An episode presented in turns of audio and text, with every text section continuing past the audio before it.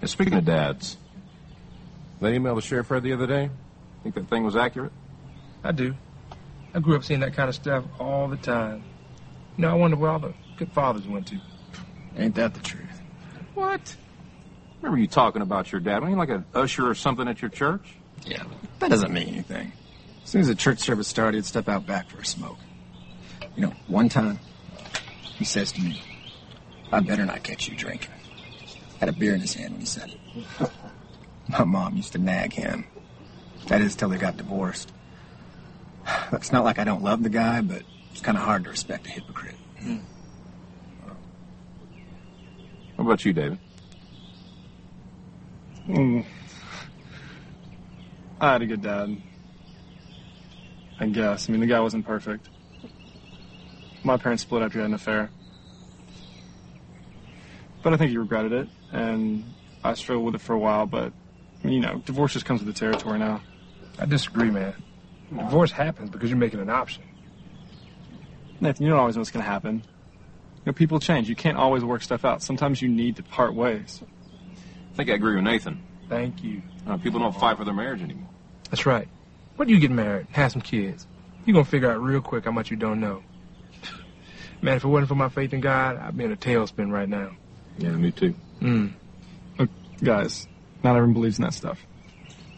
You guys are all religious, and that's fine, but you can't think religion is the only way to live your life. Religious? Yeah. It didn't work out for your parents. Didn't they get a divorce? That's the problem. They were never married. Listen, my dad had six children from three different women. And I was the fifth child. Before I was born, he had already left. I'm 37 years old, and I've never met my biological father. Well, it looks like you turned out all right. Well, that's because a man in my neighborhood named William Barrett mentored me as a teenager, taught me about God, and every Father's Day, he's the one that I call. I'm telling you, man, not having a father as a child, man, scarred me in more ways than I can count. Look, guys, I, I've enjoyed our little heart to heart, but I need to take off and pay a few bills while there's still something left in my paycheck. Oh, speaking of paycheck, I talked to my man Javier. The guy did a phenomenal job on my deck, and he's available next week, but he wants 150 a day. Uh, call him. You gotta have somebody knows what they're doing. I'm taking vacation time, so I gotta get it done. So, 8 o'clock Monday. Okay. I'll call him. See you boys in church tomorrow.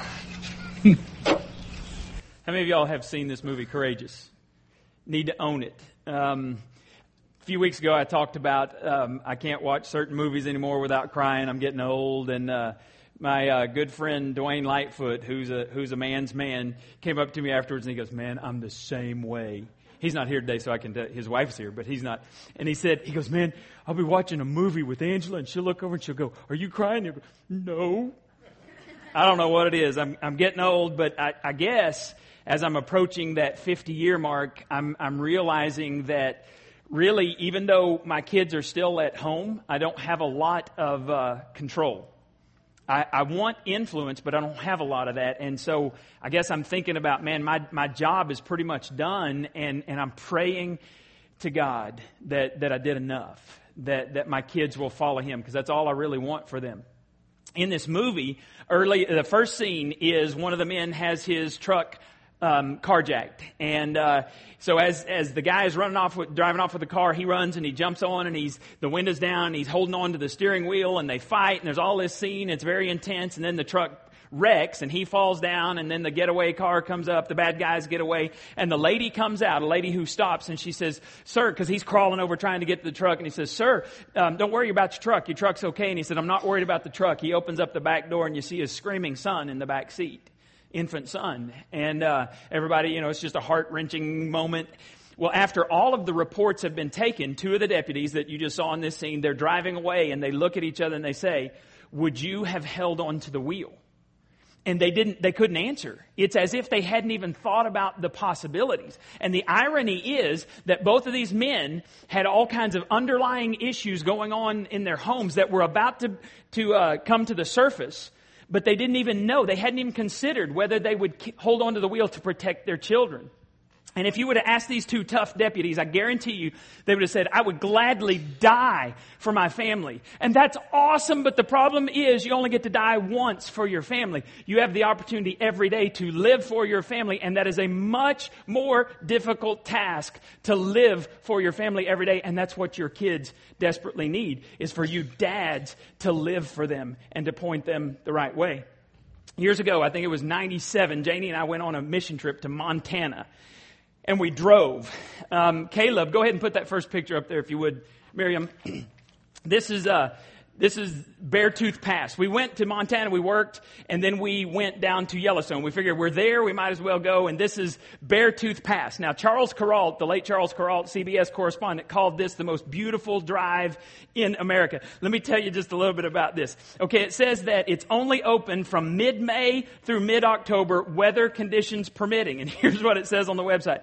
Because of high altitude, snowstorms can occur even in the middle of the summer, and the pass is also known for strong winds and severe thunderstorms thunderstorms. Drivers should plan on driving time of at least two hours for the 60 mile, 69 mile long trip from Red Lodge to uh, Cooke City. This is a good idea to check road conditions before you come in.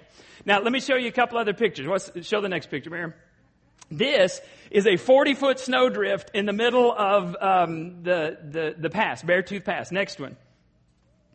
This is a scene from the top, and then I included some pictures from our trip. So here's, show the first one. I don't remember what order they're in. This is Janie and Caleb. This is July 5th, 1997, and you see the snow there. As we drove a little bit further down the road, there's a glacier on the top of Beartooth Pass where they have snow, uh, where they have skiing year round. They were skiing. Caleb and I had a little bit of a snowball fight when we were out there. Next picture. There's Caleb and I. Janie loves this picture. We're running down this little thing. That's actually at uh, uh, Yellowstone. Next picture. This is our view from the top. There's a rest stop up at the top, and we remember these little chipmunks running around and all this stuff. And, and one last picture. This is Rachel's view. Every picture, two weeks we are in Montana. She was two months old. Every picture we have of Rachel, she's asleep. She has no recollection of anything. She's mouth open, drooling, all that stuff. Okay, now here's the deal. I'm not really, I didn't used to be afraid of heights. But we are driving. My parents are in the back of this van. Janie and my two children at the time. Hannah wasn't around yet. We're driving Beartooth Pass and it is treacherous. And so I'm driving this thing and for some reason I am white knuckling this steering wheel. And, and I'm, I'm telling, I didn't even tell Janie until we got off of it that I was really worried for the first time in my life driving through the mountains. I've been on ski trips. I've taken all kinds of teenagers. I guess I am not worried if it's your kids, but it's my kids. And I'm, I'm, I'm white knuckling this thing. I'm thinking, man, my mom, dad, my wife, and my kids are in here. And this is, this is a gorgeous pass. It is gorgeous, but I'm not looking around because I'm thinking, dude, I can't go off the edge. I can't be distracted here. I wasn't talking. Because I'm thinking, I've got to pay attention to this thing. And I got to thinking that the problem in, in a lot of our lives is dads have let go of the wheel. We, we've stopped worrying about what's happening in our homes and we're focusing on ourselves and what's going on in our lives and we don't worry about our wives and our children. And you think about what would happen if you go over the cliff. Some of you have let go of the wheel. And so I've got some questions for dads today. Questions that we've got to, got to ask, we've got to answer if we're going to be the type of dad that God wants us to be. So question number one. Where are you driving your family? You are headed to a destination. You are driving. You are God's leader for your family, whether you accept the role or not. You are designated by God to be the leader. It doesn't mean that you, you get to uh, be a taskmaster or a dictator, but you are responsible to God for where you are leading your family. Just before Moses died, Big Mo, he's the, he is the most revered leader in the, in the Jewish nation. Just before he died, God told Moses to anoint a leader after him, and his name was Joshua. And so Joshua is the one who got to lead the Israelites into the promised land. Moses leads them out of Egypt, out of slavery. They cross the Red Sea. They do all of this incredible stuff. They get the Ten Commandments and, and they turn their backs on God. They wander for 40 years. Just at the end of that 40 years, God tells Moses to anoint Joshua as the next leader. Joshua takes them into the promised land. God does some unbelievable stuff. Joshua helps the 12 tribes get their inheritance that God said, I'm going to give each tribe an inheritance. Joshua does that. Comes to the end of the book of Joshua, chapter 24, and Joshua's about to die. And so he gathers everybody together and he says, I've got some words for you. This is it in Joshua 24, 14. By the way, this is on um, YouVersion. If you have that, you can follow along there. So fear the Lord. This is what Joshua says to all the Israelites. So fear the Lord and serve him wholeheartedly. Put away forever the idols your ancestors worshipped when they lived beyond the Euphrates River and in Egypt. Serve the Lord alone. But if you refuse to serve the Lord, then choose today whom you will serve.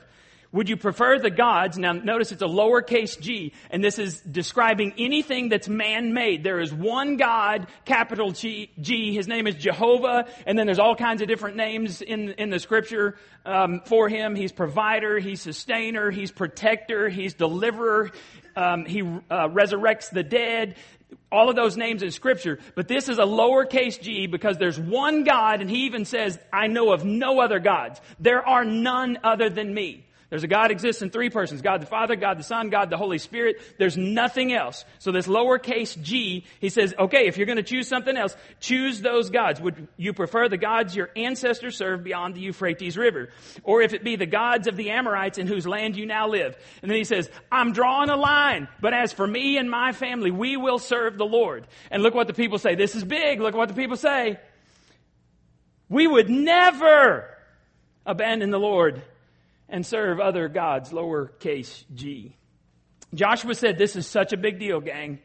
You've gotten your inheritance. You've gotten what God has promised you. I'm about to go meet God.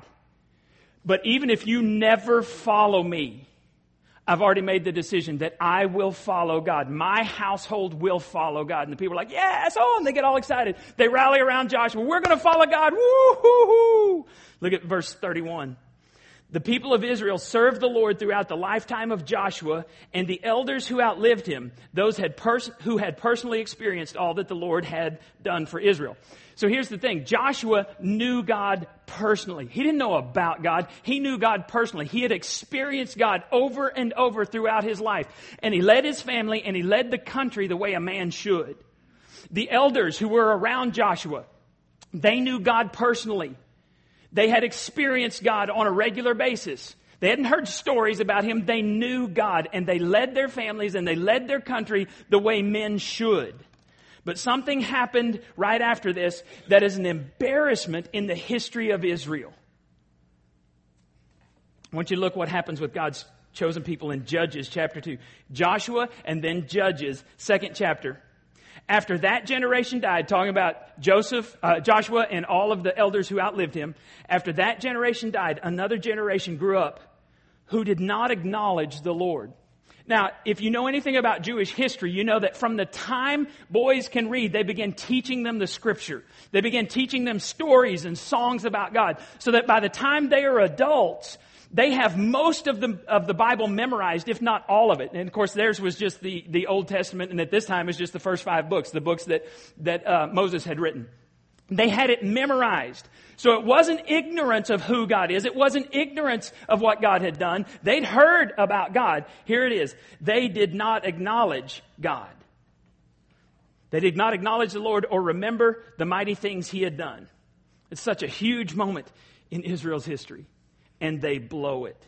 This was not ignorance, this was willful disobedience. We will not acknowledge the name of the Lord. And then I want you to see the result of this, because guys, this is what happens if we let go of the wheel. Judges chapter 17, verse 6. In those days, Israel had no king. All the people did whatever seemed right in their own eyes. Let's bring this to today. In America, we don't, we don't worry about a king there are no dads who acknowledge the Lord. And so what happens is our children do whatever is right in their own eyes. And we sit back and say, I don't have enough time to deal with you because I'm worried about me and where I'm going.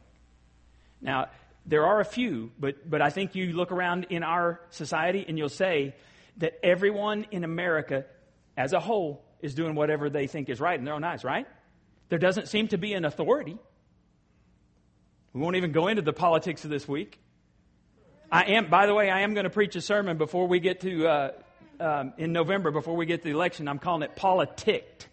And I'm going to share with you what I believe is God's idea for the leaders in our land. But that's, that's in the future. You'll have to come back for that. So the people rejected God. They did what seemed right in their own eyes. And the result was chaos in their time. The result in our time is chaos because men have let go of the wheel. Well, what's the answer? I mean, what's, there's a dilemma. What's the answer? The key is in this next video clip. Watch this. Hey, Nathan, can I ask you something? Yeah, what's up? Do you really feel like it messed up your childhood not having a dad? More than you know. I struggled with who I was, trying to prove myself. Almost got in the game. You know, if father just did what they're supposed to do, half of the junk that we face on the streets wouldn't exist. Why are you worried about it? You nervous about being a father one day? I already am one. You got a kid? The little girl. She's four now.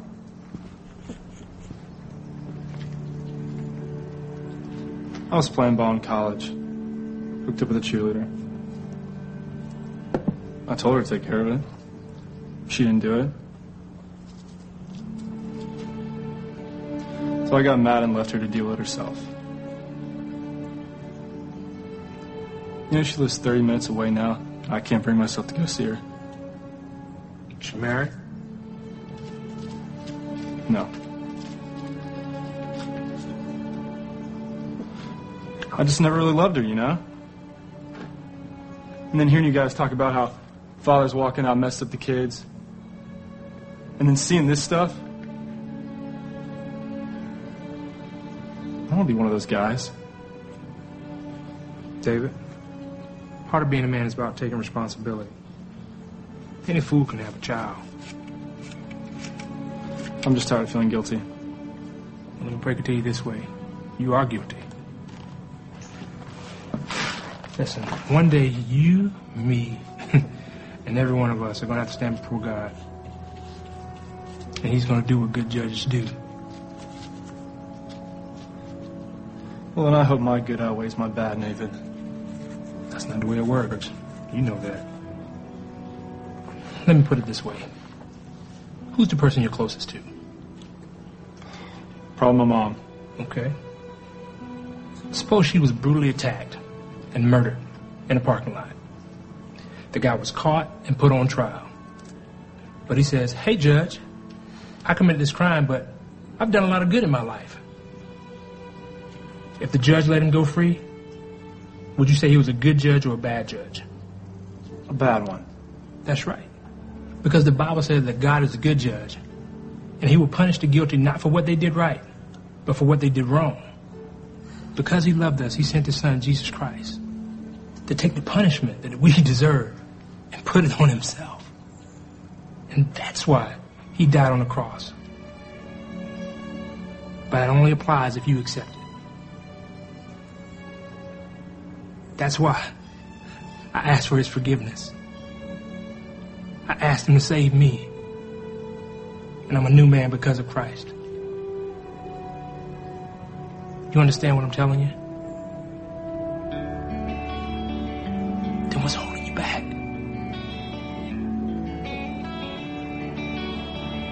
Nothing. Love this scene because it kind of points out what we need to talk about today. Um, you are driving your family somewhere, men. And, and if you, the first question you have to a- answer is, where am I driving my family? But if you're going to get to the right destination, you got to answer the second question, which is, who is your authority?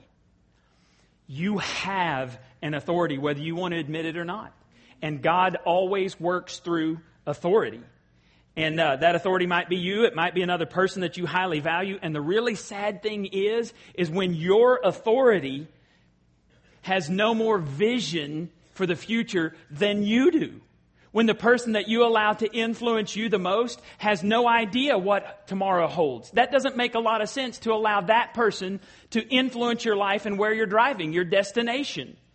Um, if your uh, if your authority is anyone other than God, no offense, but that's just not very smart. Uh, I got a couple of pictures back there. Put that up, Miriam. This is a picture of a football game. I love this picture. Now, um, this is an awesome hit, but can any of you tell me what happened going on before this hit? Anyone know what's going on? You can make guesses, right? But you don't know. Next picture. Here's another picture. Do you know what's happening in this game? You got any clue what's going on besides that the quarterback has the ball, he's about to hand it to the running back? Anybody? Anyone? They put coaches in the press box. You want to know why? Because they have a better view of the game. Show the next picture. Now, this is a kickoff, and you can see the whole field. You got a better perspective. Next picture. I love this picture. This is a team trying to score, and you see the three guys right there on the goal line. If you're up in the in the uh, press box, you know that the play you just called isn't going to work because there's one receiver out in the in the pattern, and there are three guys back there covering him. So why do they have coaches in the press box and not on the sidelines? Because they got a better perspective and they've got these headphones on and they're talking to them. Why don't they put coaches in the parking lot? Wouldn't that be stupid? Hey, uh, what play should we run? I don't know. It looks kind of congested on I 45 today.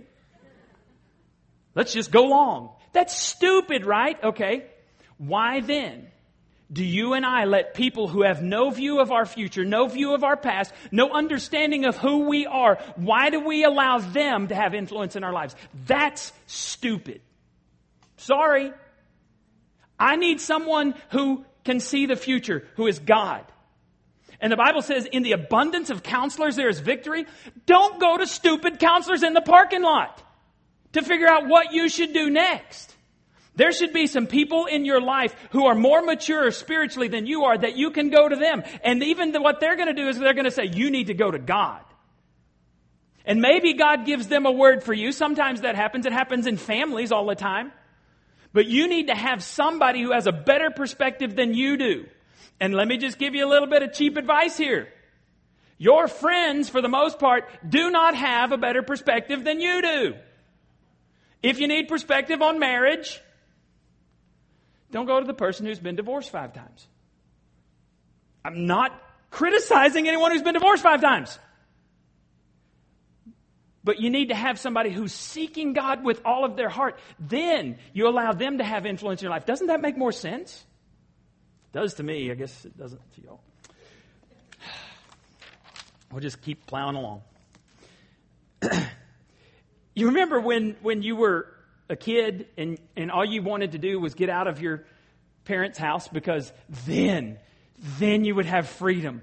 No one telling me what to do. Man, were we wrong.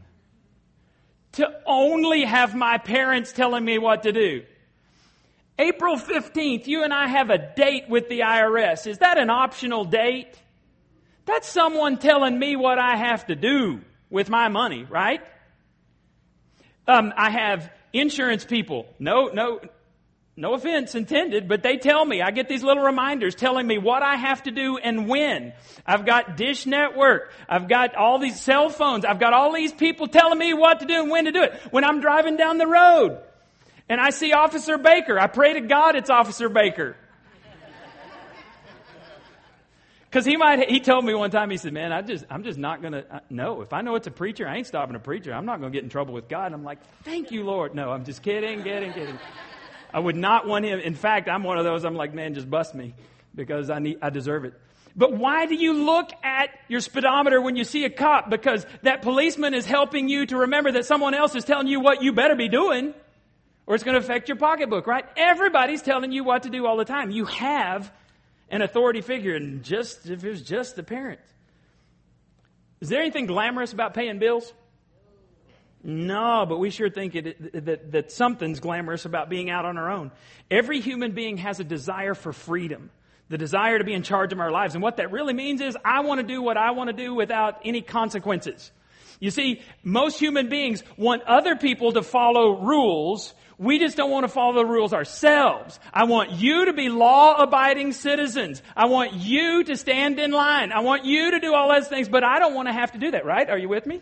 Anybody else like that? It's just the preacher. When you stop and consider the life of Jesus, Jesus gives us an illustration of this next point. and this goes against everything you will hear outside the church. maximum freedom is found under God's authority. Maximum freedom is found under God's authority. In John 5, Jesus heals a man on the Sabbath day, and, and the religious leaders get all bent out of shape because he dared to break one of their man made rules.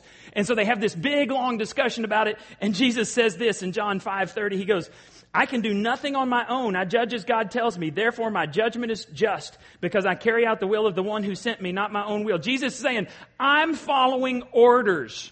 I am under the authority of God my Father. I don't do anything that He doesn't tell me to do. I don't do anything that He doesn't show me that He's doing. I only do what my Father tells me to do, and that allowed Him to be the freest man who ever lived. Because you remember, right before He was crucified, He was standing before Pilate. And Pilate says, Don't you know I have the authority to either free you or kill you? And Jesus said, You got no power over me, dude. And it shook Pilate up because he'd never encountered someone like this. He said, The only authority you have was given to you by my Father. And if my Father gives you the authority to kill me, I'm okay with that. That's a free man. You and I are under authority. We just got to decide whose authority that we're under. And maximum freedom is found under God's authority. So, my question that, that you need to answer, guys, is who is your authority? You need to know that today. Third question you need to answer who are you running from? All right, dudes. We've been telling the truth today. Why stop now? There are basically two types of people in your life. There are people whom you need to forgive, and there are people who need to forgive you. Right? Because we're dudes. We're bucketheads when it comes to this stuff. We're prideful and, and, you know, I'm not saying I'm sorry. I'm not asking his forgiveness. It's his fault. Nah, nah, nah, nah. We act like infants. Right? And so, watch this next clip. You're going to see an example of a guy, of one guy who's running from something, uh, from someone he needs to forgive, and the other one who's running from someone that needs to forgive him.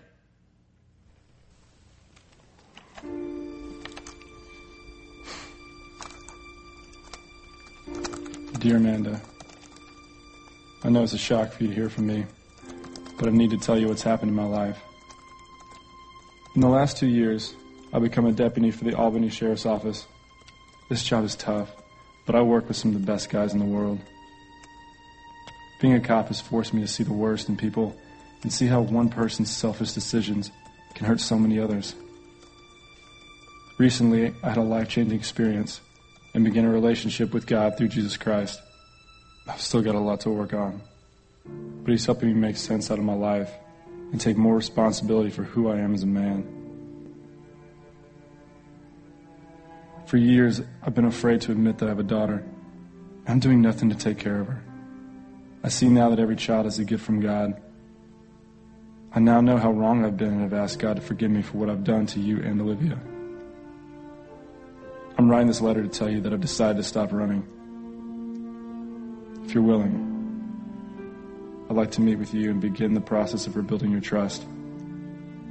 In time, and with your permission. I hope to meet Olivia personally and let her know that she has a father who cares about her. I have no other expectations. I'm only asking for a chance to be a part of Olivia's life. And I'll wait for your response. Until then, I've begun to pray for you and Olivia, and having closed a symbol of my commitment to begin doing my part to help with her care. Sincerely, David Thompson.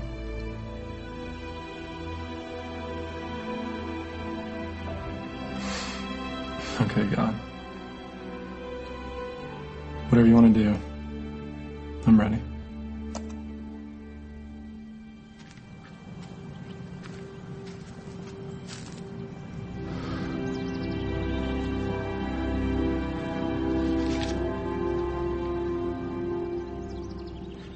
My name is Nathan Hayes, and I'm your son. I've wasted too much time being angry with you and asking why you were never there for me. I've always felt like I needed to prove myself to you and that I was worth being loved. But I realized that I have a Heavenly Father who loves me even when my earthly father did not. But He is more than enough. Because of Him, I've forgiven you. He is your judge, not me. Now live with the hope that you gave him your life before you died. So that one day I'll finally meet you face to face.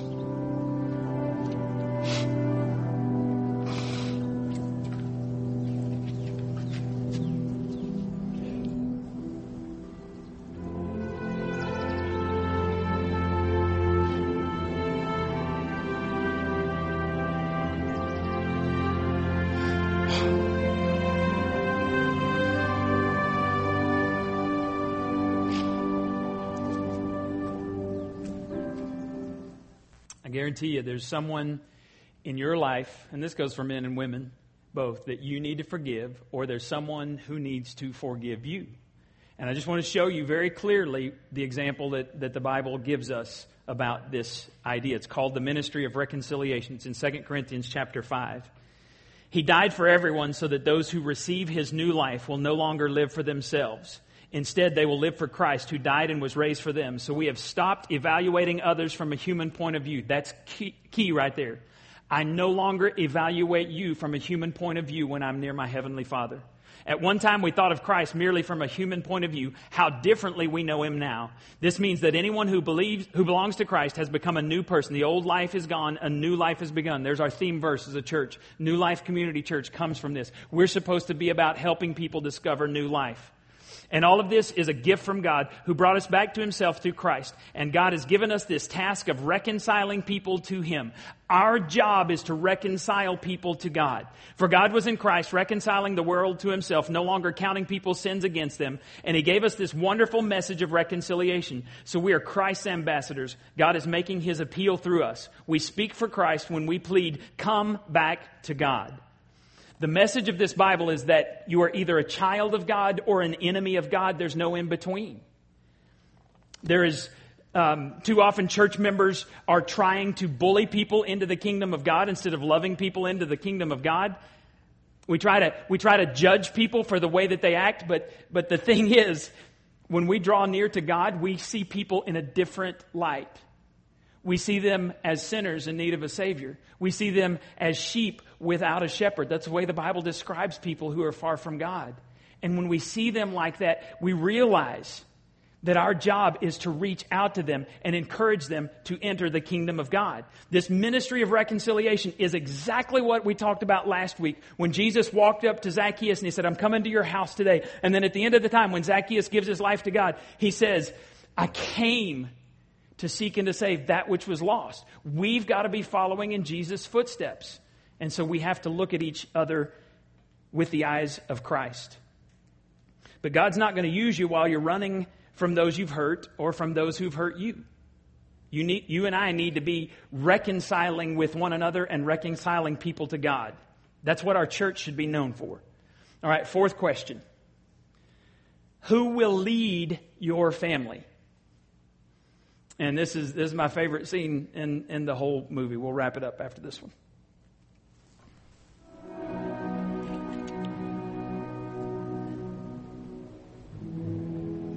As a law enforcement officer, I've seen firsthand the deep hurt and devastation that fatherlessness brings in a child's life. Our prisons are full of men and women who have lived recklessly after being abandoned by their fathers wounded by the men who should have loved them the most. Many of these children now follow the same pattern of irresponsibility that their fathers did. While so many mothers have sacrificed to help their children survive, they were never intended to carry the weight alone. We thank God for them. But research is proving that a child also desperately needs a daddy. There's no way around this fact. As you know, earlier this year, my family endured the tragic loss of our nine year old daughter, Emily. Her death forced me to realize that not only had I not taken advantage of the priceless time I had with her, but that I did not truly understand how crucial my role was as a father to her and our son Dylan. Since her passing, I've asked God to show me through His Word how to be the father that I need to be. I now believe that God desires for every father to courageously step up and do whatever it takes to be involved in the lives of his children. But more than just being there, providing for them, he's to walk with them through their young lives and be a visual representation of the character of God, their Father in heaven. The father should love his children and seek to win their hearts. He should protect them, discipline them, and teach them about God. He should model how to walk with integrity and treat others with respect. He should call out his children to become responsible men and women who live their lives for what matters in eternity. Some men will hear this and mock it or ignore it. But I tell you that as a father, you are accountable to God for the position of influence He has given you. You can't fall asleep at the wheel only to wake up one day and realize that your job or your hobbies have no eternal value, but the souls of your children do. Some men will hear this and agree with it, but have no resolve to live it out. Instead, they will live for themselves and waste the opportunity to leave a godly legacy for the next generation. But there are some men who, regardless of the mistakes we've made in the past, regardless of what our fathers did not do for us, will give the strength of our arms and the rest of our days to loving God with all that we are and to teach our children to do the same. And whenever possible, to love and mentor others who have no father in their lives, but who desperately need help and direction. And we are inviting any man whose heart is willing and courageous to join us in this resolution. In my home, the decision has already been made. You don't have to ask who will guide my family, because by God's grace, I will. You don't have to ask who will teach my son to follow Christ because I will. Who will accept the responsibility of providing and protecting my family? I will. Who will ask God to break the chain of destructive patterns in my family's history? I will. Who will pray for and bless my children to boldly pursue whatever God calls them to do? I am their father. I will. I accept this responsibility and it is my privilege to embrace it.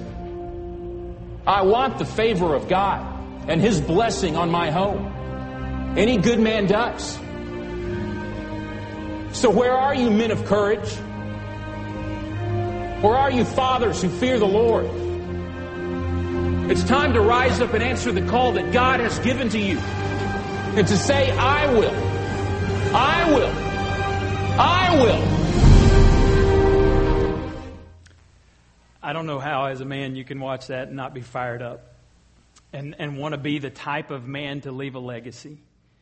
Um, August 26th, that week, we're going to start at least one, maybe two uh, Bible studies called Discovering Authentic Manhood. And we're going to go the, the fall semester, we're going to go the spring semester, and we're going to study. We're going to, we're going to, the first one we're going to start is, I think, at 8 o'clock on Sunday morning. If you're interested in that, the reason I'm doing it at 8 o'clock is so the band can come. So if you come, you can go back and get your families and bring your families to church. We're just going to start and we're going to see who, who uh, comes and, and who wants to be a part of that. And then if there is interest and you can't come on a Sunday and you'd rather come during the week, I'll do another one during the week. Because by, with God's grace, with God's help, I want this to be a, a, church where there are more godly men than godly women. No, no, offense, women, but I'm tired of being in churches where the women stand up and carry the load. I want to be in a church where the men do what men are supposed to do. And so I'm challenging you guys to write that on your card today. If you want to be a part of a Sunday study, you put it on Sunday. If you want to be a part of the week, maybe a Tuesday morning, if that works better for you, you put. I, I'm willing to do whatever it takes to make us a group of men who change our families and change our destinies. And I don't know if any of you want to do that or not. I, I have a feeling in my heart that you do. And in just a moment, I'm going to give you guys a chance to come stand up here and publicly say, I want to be the man that God has created me to be. Now, before we finish, we've got some baskets at the back. We've got our registration card basket. I want you to fill that card. Go ahead. Fill the card out. On the back, I always ask you to write something down.